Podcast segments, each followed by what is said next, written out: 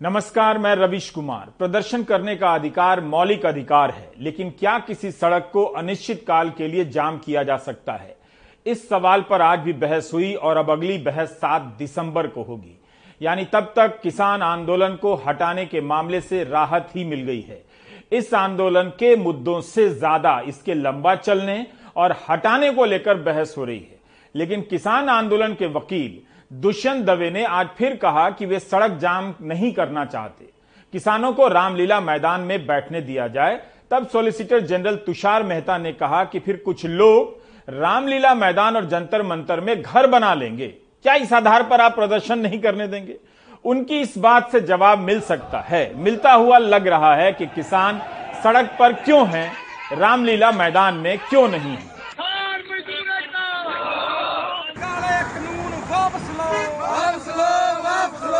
कृषि कानूनों को लेकर किसान और सरकार के बीच बातचीत बंद है। किसान नेता और उनके वकील दुष्यंत दवे अदालत और अदालत से बाहर कहते रहे हैं कि सड़क किसानों ने नहीं, दिल्ली पुलिस ने बंद की है। दुष्यंत दवे ने कहा कि 2020 में सुप्रीम कोर्ट की एक बेंच ने आदेश दिया था कि विरोध प्रदर्शन नहीं हटाया जाए।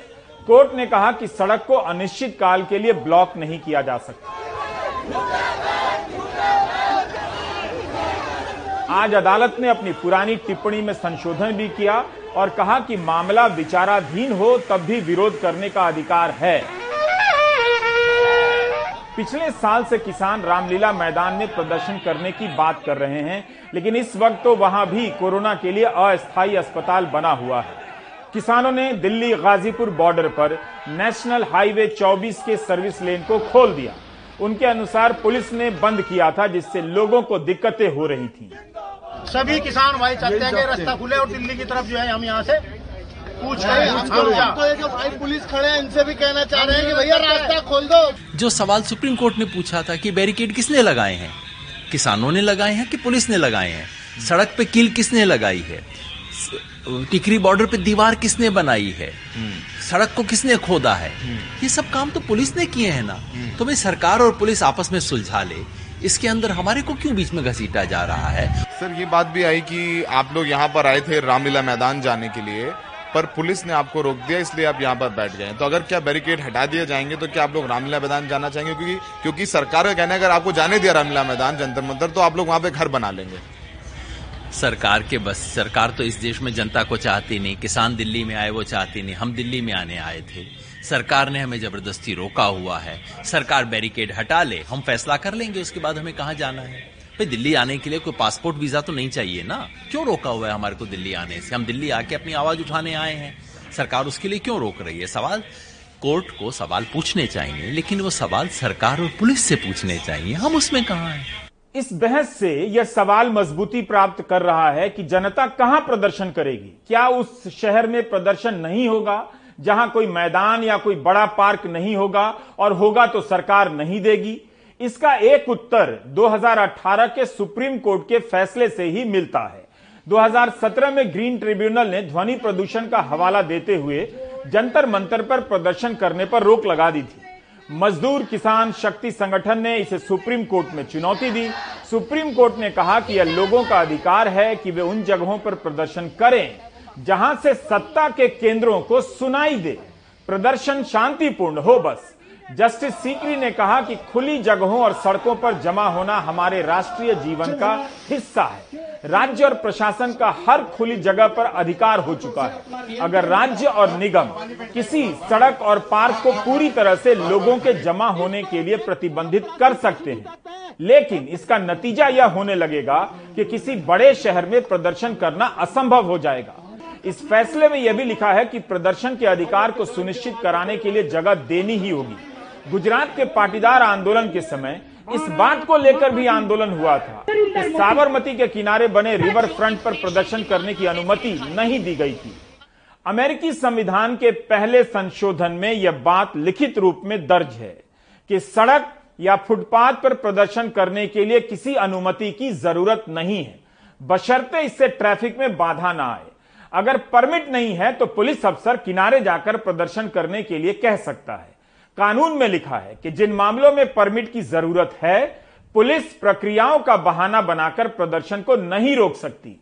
भारत में प्रदर्शन शुरू नहीं होता कि बंद कराने की बातें होने लगती हैं।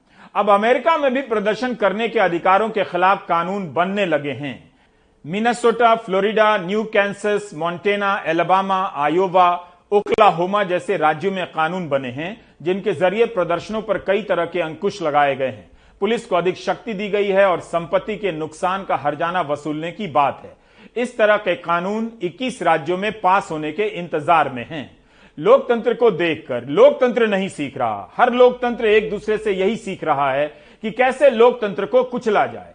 दुनिया भर में प्रदर्शन के अधिकारों को कुचलने के लिए तरह तरह के कानून बन रहे हैं। भारत भी उनमें से एक है। प्रदर्शन करने के खतरे बढ़ा दिए गए हैं ताकि आप 114 रुपया लीटर पेट्रोल भराते समय राहत महसूस करें कि कोई बोल नहीं रहा है हम क्यों बोले? कौन बढ़ाता है हिंदुस्तान? भारत का मजदूर किसान। एकता जिंदाबाद। ऑर्डिनेंस फैक्ट्री का निगमीकरण हो रहा था। तब the essential defence services act 2021 pass किया गया संसद में। इसके अनुसार जो कर्मचारी हड़ताल में शामिल होगा या प्रोत्साहित करेगा, उसे जेल होगी, जुर्माना देना होगा। यह कानून संसद से पास हुआ और किसी ने नोटिस नहीं लिया कि इसकी आड़ में आने वाले दिनों में कितने नियम बनेंगे और इसका विस्तार होगा। क्या सरकारी कर्मचारी सरकार की गलत नीतियों के खिलाफ प्रदर्शन नहीं करेंगे? संयुक्त राष्ट्र की आम सभा में प्रधानमंत्री मोदी ने भारत को लोकतंत्र की माँ इंग्लिश में मदर कहा था। जिस कानून की बात कर रहा हूँ, वो कानून लोकतंत्र की माँ, इंग्लिश में मदर भारत की संसद में पास हुआ है। कई मजदूर संगठनों ने इसे अदालत में चुनौती दी यह कानून उस ब्रिटिश हुकूमत की याद दिलाता है, जब सरकारी कर्मचारियों के आंदोलन में भाग लेने पर पाबंदी हुआ करती थी। लेकिन आज़ादी के बाद जब हम मदर ऑफ़ ऑल डेमोक्रेसी बने तो पचहत्तरवें साल में इस कानून की ज़रूरत पड़ गई। सरकार का इस नीति का खिलाफ में हम लोग आंदोलन करने के लिए, हड़ताल करने का नोटिस दिया। सरकार, हमारा तो डेमोक्रेटिक अधिकार है स्ट्राइक करने का प्रोटेस्ट करने का। हमारा देश का संविधान में हमको अधिकार दिया। उस अधिकार को भी बंद करके एसेंशियल डिफेंस सर्विस एक्ट का नाम पर एक जंगल कानून, एक ड्राकोनियन कानून पार्लियामेंट में पास किया। अभी हमारा लड़ाई इस दोनों मुद्दा का खिलाफ में है।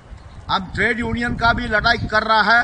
हम इस दोनों मुद्दा का खिलाफ में कोर्ट में भी जा चुका है। आज की स्थिति में हम अपने श्रमिकों की आवाज़ उठाने के लिए हड़ताल पर नहीं जा सकते, क्योंकि हमको सीधे जेल भेजा जा सकता है, हमको सीधे नौकरी से बर्खास्त किया जा सकता है। इन परिस्थितियों में आज ट्रेड यूनियन कैसे की जा सकती है? एक ये बहुत गंभीर मसला हमारे सामने इसके निदान के लिए हम सब लगातार आंदोलन किए रक्षा मंत्री से बात किए, रक्षा उत्पादन सचिव से बात किए और अंत में मजबूर होकर के हमको दिल्ली हाईकोर्ट जाना पड़ा अभी हम सुप्रीम कोर्ट जा रहे हैं। भारत में ब्रिटिश हुकूमत के दौर के कानूनों की वापसी हो रही है और ब्रिटेन उपनिवेश के लिए बनाए गए कानूनों को अपने ही नागरिकों पर लागू कर रहा है। ब्रिटेन में ब्रेक्सिट के बाद से कई तरह के आंदोलन हुए। आंदोलनों का स्वरूप तो वही है, लेकिन उन पर नियंत्रण करने के लिए ब्रिटेन की सरकार एक कानून लेकर आई है। The police crime sentencing and courts bill PCSC bill इस साल मार्च में जब यह बिल संसद में लाया गया तो ब्रिटेन में इसके खिलाफ प्रदर्शन होने लगे। प्रदर्शनकारियों का कहना था कि बलात्कार की सजा पाँच साल, लेकिन प्रदर्शन के दौरान किसी मूर्ति या स्मारक को नुकसान पहुँचाने की सजा दस साल। इस बिल में प्रदर्शन को लेकर पुलिस को बहुत ज़्यादा शक्तियाँ दे दी गई हैं। पुलिस तय करेगी कि प्रदर्शन कब शुरू होगा और कितने बजे खत्म होगा। पुलिस यह भी तय करेगी कि कितने ज़ोर से नारे लगेंगे और आवाज़ का स्तर क्या होगा। सरकार का ध्यान खींचने के लिए किसी भी प्रदर्शन में अलग अलग तरह के व्यवधान उत्पन्न किए जाते हैं। लेकिन अब यह अपराध हो गया है। यानी अब आप प्रदर्शन के दौरान पानी की टंकी पर नहीं चढ़ सकते। यह बिल कानून बन गया है। अगर आपको लगता है कि यह तो ब्रिटेन में हो रहा है, भारत में नहीं तो इन किसानों को फिर से सुनिए। हरियाणा के अंदर ही एक ऐसा कानून आंदोलन के बीच में आता है, संपत्ति सती विधेयक 2021 जिसके तहत प्रदर्शन ना कर सकें, आंदोलन ना कर सकें, धरने ना कर सकें। इनडायरेक्ट रूप से ये उसके अंदर इतना वो खतरनाक और काला कानून है, संपत्ति अटैच करने का। यानी कि जो नेतृत्व करेंगे आंदोलन का, जो धरने प्रदर्शन करेंगे, उनकी संपत्ति अटैच होगी। इसी प्रकार से हरियाणा में 2016 में बीजेपी ने कानून कर्मचारियों के लिए बनाया सर्विस रूल। और उसमें आप देखेंगे उसको प्रभावी करने के लिए और लागू करने के लिए, इस आंदोलन में लोगों को रोकने के लिए, उन्होंने एक मुख्य सचिव ने एक लेटर बाकायदा जारी कर दिया कि कोई कर्मचारी तो आंदोलन में जाए ही ना, जबकि संविधान हमें अधिकार देता है, गलत नीतियों के विरोध में कर्मचारियों को भी देता है। आपके कोई परिवार का सदस्य भी, कोई घर का सदस्य भी आंदोलन में ना जाए, ये ज़िम्मेदारी कर्मचारियों की होगी, वो उनको समझाएँ अपने घर के सदस्यों को, और ना समझें तो उसकी रिपोर्ट अपने डिपार्टमेंट को दें, इसी प्रकार से उत्तर प्रदेश के अंदर। तो ये तमाम तरह हम देख सकते हैं अलग अलग राज्यों में, बिहार के अंदर। बगैर किसी बगैर किसी जाँच के, किसी को भी किसी भी समय गिरफ़्तार कर सकते हैं। ये अभी बिहार में कानून बना। संपत्ति के नुकसान के नाम पर भारत के राज्यों में भी कई तरह के कानून बन रहे हैं। जिनका इस्तेमाल प्रदर्शनों को कुचलने और भय पैदा करने में किया जा रहा है। नागरिकता कानून के विरोध के समय यूपी सरकार ने 2007 में सुप्रीम कोर्ट के सुझावों और 2011 के इलाहाबाद हाईकोर्ट के आदेश का सहारा लेते हुए सैकड़ों लोगों को वसूली के लिए नोटिस जारी कर दिया। अब इसे कानून का रूप दे दिया गया है। इसी साल मार्च महीने में यूपी विधानसभा में Uttar Pradesh recovery of damages to public and private property bill pass हुआ। इस कानून के तहत सरकारी या निजी संपत्ति को नुकसान पहुंचाते हुए पकड़े जाने पर एक साल तक की जेल होगी। दिसंबर 2019 के दौरान की मीडिया रिपोर्ट बताती है कि उस समय करीब 400 लोगों को नोटिस भेजा गया था। 60 लाख से ज़्यादा की रिकवरी के नोटिस भेजे गए। यहाँ तक कि हिंसा के आरोप लगाकर लोगों के फ़ोटो की लखनऊ में बड़ी बड़ी होर्डिंग लगा दी गई। यह कुछ नहीं, किसी प्रदर्शन में शामिल लोगों को अपराधी की तरफ़ पेश करने जैसा है, डराने जैसा है। लेकिन भारत लोकतंत्र की माँ है इंग्लिश में मदर है। इसमें कोई डाउट नहीं है। को बर्खास्त करो। बर्खास्त करो बर्खास्त करो। इसी महीने जब गृह राज्य मंत्री अजय मिश्रा के इस्तीफे की मांग को लेकर किसानों ने रेलगाड़ियाँ रोकी तो न्यूज़ एजेंसी एएनआई ने एक ट्वीट किया कि लखनऊ के पुलिस आयुक्त ने अपने विभाग के अफसरों को निर्देश दिया है कि जो भी धारा 140 का उल्लंघन करे रेल रोको में शामिल हो उसके खिलाफ राष्ट्रीय सुरक्षा कानून एनएसए लगा दिया जाए। इंटरनेट सर्च कीजिए यूपी में, एनएसए का इस्तेमाल किसी को भी फंसाने में कर लिया जाता है। इलाहाबाद हाईकोर्ट ने कई मामलों में एनएसए को रद्द किया है। इस ट्रैक रिकॉर्ड के साथ पुलिस और सरकार है। शांतिपूर्ण प्रदर्शनों के मामले में इससे कहीं बेहतर रिकॉर्ड जनता का है। फरवरी 2014 में बीजेपी ने बिहार में रेल रोको आंदोलन किया था। संपत्तियों को नुकसान पहुँचाने से रोकने का कानून पहले भी था। लेकिन जिस तरह से इस कानून को सख्त किया गया और लागू किया जा रहा है, इसका मकसद प्रदर्शनों में लोगों के भरोसे को कमज़ोर करना है। याद रखिए, किसी प्रदर्शन के भीतर हिंसा सरकार भी पैदा कर सकती है और करती भी है। किसान आंदोलन के संदर्भ में ही सुप्रीम कोर्ट ने सरकार को चेतावनी दी थी कि ऐसा नहीं होना चाहिए। प्रदर्शन करना अगर मौलिक अधिकार है तो इसे सुनिश्चित कौन कराएगा? हरियाणा में भी इसी तर्ज पर विपक्ष के भारी विरोध के बाद भी कानून बन गया। संपत्ति के नुकसान का जिम्मेदार आप हैं या नहीं इसके लिए ट्रिब्यूनल का भी एक प्रावधान है। जो भी हो जहाँ से इससे कोई भी इसी तरह का स्पष्ट कर देता हूँ हरियाणा के एसडीएम आयुष सिन्हा के इस वीडियो को आप भूल गए होंगे। इसमें तत्कालीन एसडीएम कह रहे हैं कि सीधी तरह से स्पष्ट कर देता हूँ सर फोड़ देना। मैं ड्यूटी मजिस्ट्रेट हूँ। लिखित में बता रहा हूँ कोई डाउट मारोगे? कोई जाएगा इसे ब्रीच करके सीधे उठा उठा के मारना बस। संपत्ति के नुकसान की आड़ में सरकार की भाषा बदलने लगी है। कार्रवाई होने से पहले मुख्यमंत्री ने इस अवसर का बचाव किया था। बाद में मुख्यमंत्री का एक वीडियो आया जिसमें वे अपने कार्यकर्ताओं से कह रहे हैं कि लठ चलानी है। इस बयान के लिए उन्होंने अब माफ़ी मांग ली है। कैथल में एसडीएम ने किसानों से कह दिया कि आप निर्देश का पालन नहीं करेंगे तो पाँव में गोली मार देंगे। किसानों ने कहा, सीने पर मार दीजिए। हरियाणा सरकार ने एक पुराने फैसले को चौवन साल बाद पलटकर सरकारी कर्मचारियों को आरएसएस और जमात इस्लामी की गतिविधियों से जुड़ने की इजाज़त दी है। लेकिन इसी सरकार ने एक और आदेश पारित किया है कि सरकारी कर्मचारी किसी आंदोलन का हिस्सा नहीं हो सकते। आरएसएस में जा सकते हैं, मगर आंदोलन में नहीं। और इस आदेश में यह भी लिखा है कि यह सभी सरकारी कर्मचारियों का कर्तव्य होना चाहिए कि वह अपने परिवार के किसी सदस्य को सरकार के विरुद्ध होने वाले किसी आंदोलन में शामिल होने या किसी भी तरह की सहायता करने से रोकेंगे। ऐसा आंदोलन जो प्रत्यक्ष या परोक्ष रूप से सरकार के नियमों को चुनौती देता हो। अगर सरकारी कर्मचारी इन्हें नहीं रोक पाता है तो उसकी सूचना सरकार को देगा। बाप बेटा, एक ही पार्टी में और एक ही घर में रहते हुए अलग अलग पार्टी में हो सकते हैं। आईएएस अफसर कब अफसर है, कब नेता है, फ़र्क करना मुश्किल हो जाता है। लेकिन कर्मचारियों के लिए नियम बनता है कि वे अपने बेटे, बेटियों के आंदोलन में जाने पर उनकी जानकारी सरकार को देंगे। क्या यह बताने की ज़रूरत है कि यह निर्देश कितना अपमानजनक है? क्या प्रदर्शन के मौलिक अधिकार का यह मज़ाक नहीं है? हरियाणा सरकार, नियम 2016 के तहत अब इन्होंने लेटर जारी किया है, जिसके तहत कर्मचारी और कर्मचारी के परिवार का कोई भी सदस्य सक्रिय दलगत राजनीति में हिस्सा नहीं ले सकता। कर्मचारी तो पहले भी नहीं ले सकता था, लेकिन कर्मचारी के घर का कोई भी सदस्य जिसके अपने मौलिक अधिकार हैं, वो किसी भी दलगत राजनीति में हिस्सा नहीं लेगा। ये बिल्कुल गलत है। हमारा तो मानना ये है कि कर्मचारी जो हर चीज़ को समझता है, उसको भी दलगत राजनीति में हिस्सा लेने की छूट दी जानी चाहिए, क्योंकि राजनीति देश का भविष्य तय करती है। अगर पढ़े लिखे लोग राजनीति में नहीं आएँगे तो आजकल जिस तरह से मतलब क्रिमिनल लोग राजनीति में आ सकते हैं, लेकिन पढ़े लिखे नहीं आ सकते तो हमारी मांग है ये कि पढ़े लिखे लोगों को, यानी कर्मचारियों को भी दलगत राजनीति में हिस्सा लेने का की छूट दी जानी चाहिए। वरना हम टीचर होने के नाते बच्चे कल हमारे से ही पूछेंगे कि लोकतंत्र का मायना क्या है।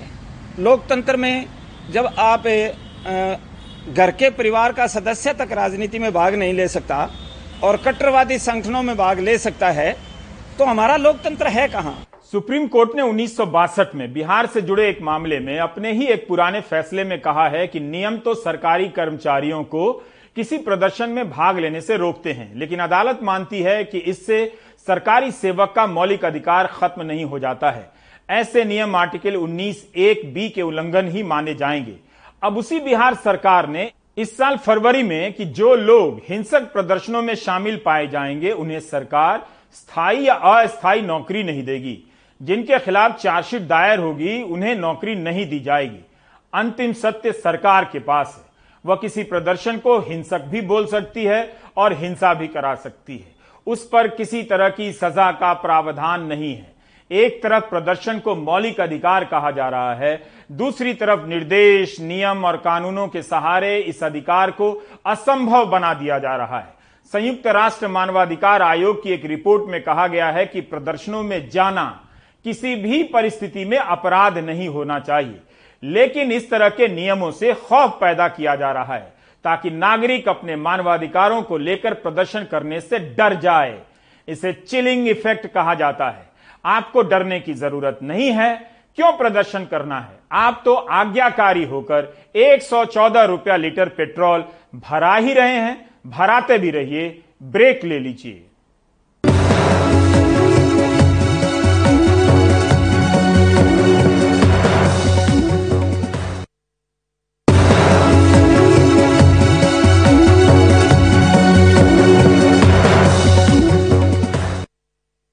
पश्चिम यूपी के बाद अब दिल्ली में भी डेंगू का प्रकोप बढ़ गया है। रवि रंजन की यह रिपोर्ट।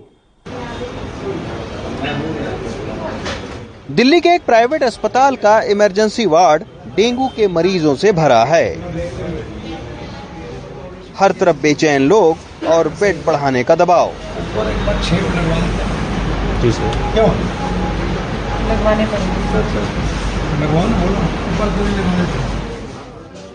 उनसठ साल की सरकारी डॉक्टर विमला जैन को डेंगू है। कमज़ोरी इतनी कि खड़ी तक नहीं हो सकती हैं, लेकिन फ़िलहाल वार्ड में इनके लिए बेड नहीं है। इमरजेंसी में तो इमरजेंसी इलाज के बाद बेड तो हम लोग व्यवस्था कर रहे हैं। बना रहे हैं व्यवस्था। ये मैम खुद भी बीमार है। ये तो दही है तो कमज़ोरी खड़ी नहीं हो पाई।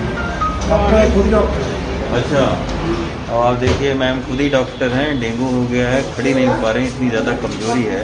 और बेड की भी व्यवस्था एक्स्ट्रा जो है, वो करवा रहे हैं ताकि इनका इलाज बेहतर तरीके से हो। तो ऐसे तमाम सारे जो हॉस्पिटल हैं, उसमें इस वक्त डेंगी और बुखार के जो मरीज़ हैं, उनकी तादाद बढ़ रही है। आप देखिए, मेरे जस्ट पीछे जो है, वो एक अस्थाई बेड का यहाँ पर एक व्यवस्था बन गई है और यहाँ पर भी एक महिला भर्ती है। बीते तीन दिनों के भीतर 25 से ज़्यादा डेंगू के मरीज़ यहाँ आ चुके हैं। समस्या तो डेंगू बुखार आ गया फीवर है। चार पाँच दिन से बुखार चल रहा है। और ये मैम क्या फील होता है? मतलब किस चीज़ की दिक्कत नौजिया वोमिटिंग पेट में भारीपन रहना बुखार रहना। आजकल तो लूज मोशन और लगे हुए हैं। और कब से? ये तीन चार चार दिन तो हो गए और इतनी वीकनेस आ गई है।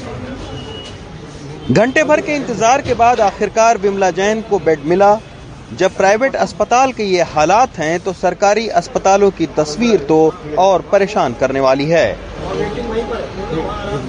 सफदरजंग जैसे सरकारी अस्पतालों में डेंगू के मरीजों का दबाव बढ़ गया है। लिहाजा मरीजों का इलाज कहीं स्ट्रेचर पर तो कहीं इस तरह से खिड़की के सहारे ड्रिप लटका कर किया जा रहा है। यहाँ दिल्ली के ही नहीं उत्तर प्रदेश के जिलों के मरीज़ भी बड़ी तादाद में आ रहे हैं। डॉक्टर तो इलाज कर रहे हैं यहाँ पे लेकिन वहाँ पे कोई जगह नहीं है बेड नहीं मिल रहा है। It seems like it's more worse than the COVID क्योंकि बिस्तर नहीं मिल रहा है वहाँ पे। मतलब बेड नहीं अवेलेबल है। पेशेंट तो बिल्कुल कॉरिडोर में बैठे हुए हैं। सरकारी से लेकर प्राइवेट अस्पतालों में ये हालात इसलिए पैदा हुए क्योंकि अचानक डेंगू के मरीजों की तादाद बढ़ गई। 2020 में डेंगू के मामले महज तीन सौ पंचानबे थे। वहीं इस साल बढ़कर अब तक 723 तक जा पहुँचे हैं। इस साल सितंबर में जहाँ डेंगू के मरीजों की संख्या 217 थी, वहीं 16 अक्टूबर तक ही डेंगू के तीन सौ बयासी मामले आ चुके हैं। डॉक्टरों की सलाह है कि बुखार के साथ उल्टी शरीर में चकत्ते कमज़ोरी और ब्लड प्रेशर लो होता है तो तुरंत डेंगू का टेस्ट कराकर डॉक्टर को दिखाना चाहिए। देखिए डेंगू के हालात खराब हैं। सबसे पहले तो अस्पतालों में बहुत ज़्यादा बुखार के और डेंगू के मरीज़ आ रहे हैं। मैं ये कहना अतिशोक्ति नहीं होगी कि अगर 70 परसेंट मरीज़ के एडमिशन इस वक्त अस्पतालों में बुखार या डेंगू के कारण है। और दूसरा सवाल आपने पूछा कि किस किस का प्रिकॉशन करना। प्रिकॉशन तो बड़ा सीधा है कि आपको पानी नहीं इकट्ठे होने देना। है मच्छर का प्रजनन बढ़ना रुकना है। जहाँ जितना भी साफ़ पानी खासतौर से इकट्ठा होगा उसमें मच्छर अपना प्रजनन करता है। और मच्छर जो कौन है एडीज इजिप्टाई। और ये क्या करता है सुबह से लेकर शाम खासतौर से सुबह और शाम में ज़्यादा काटता है। ये भी ध्यान रखना है अपने को। अच्छा। पहले कोरोना, अब डेंगू के बढ़ते मामले हमारे अस्पतालों और डॉक्टरों का दोबारा इम्तहान ले रहे हैं। नई दिल्ली से सोनाक्षी के साथ रवीश रंजन शुक्ला, एनडीटीवी इंडिया। आप देख रहे थे प्राइम टाइम, नमस्कार।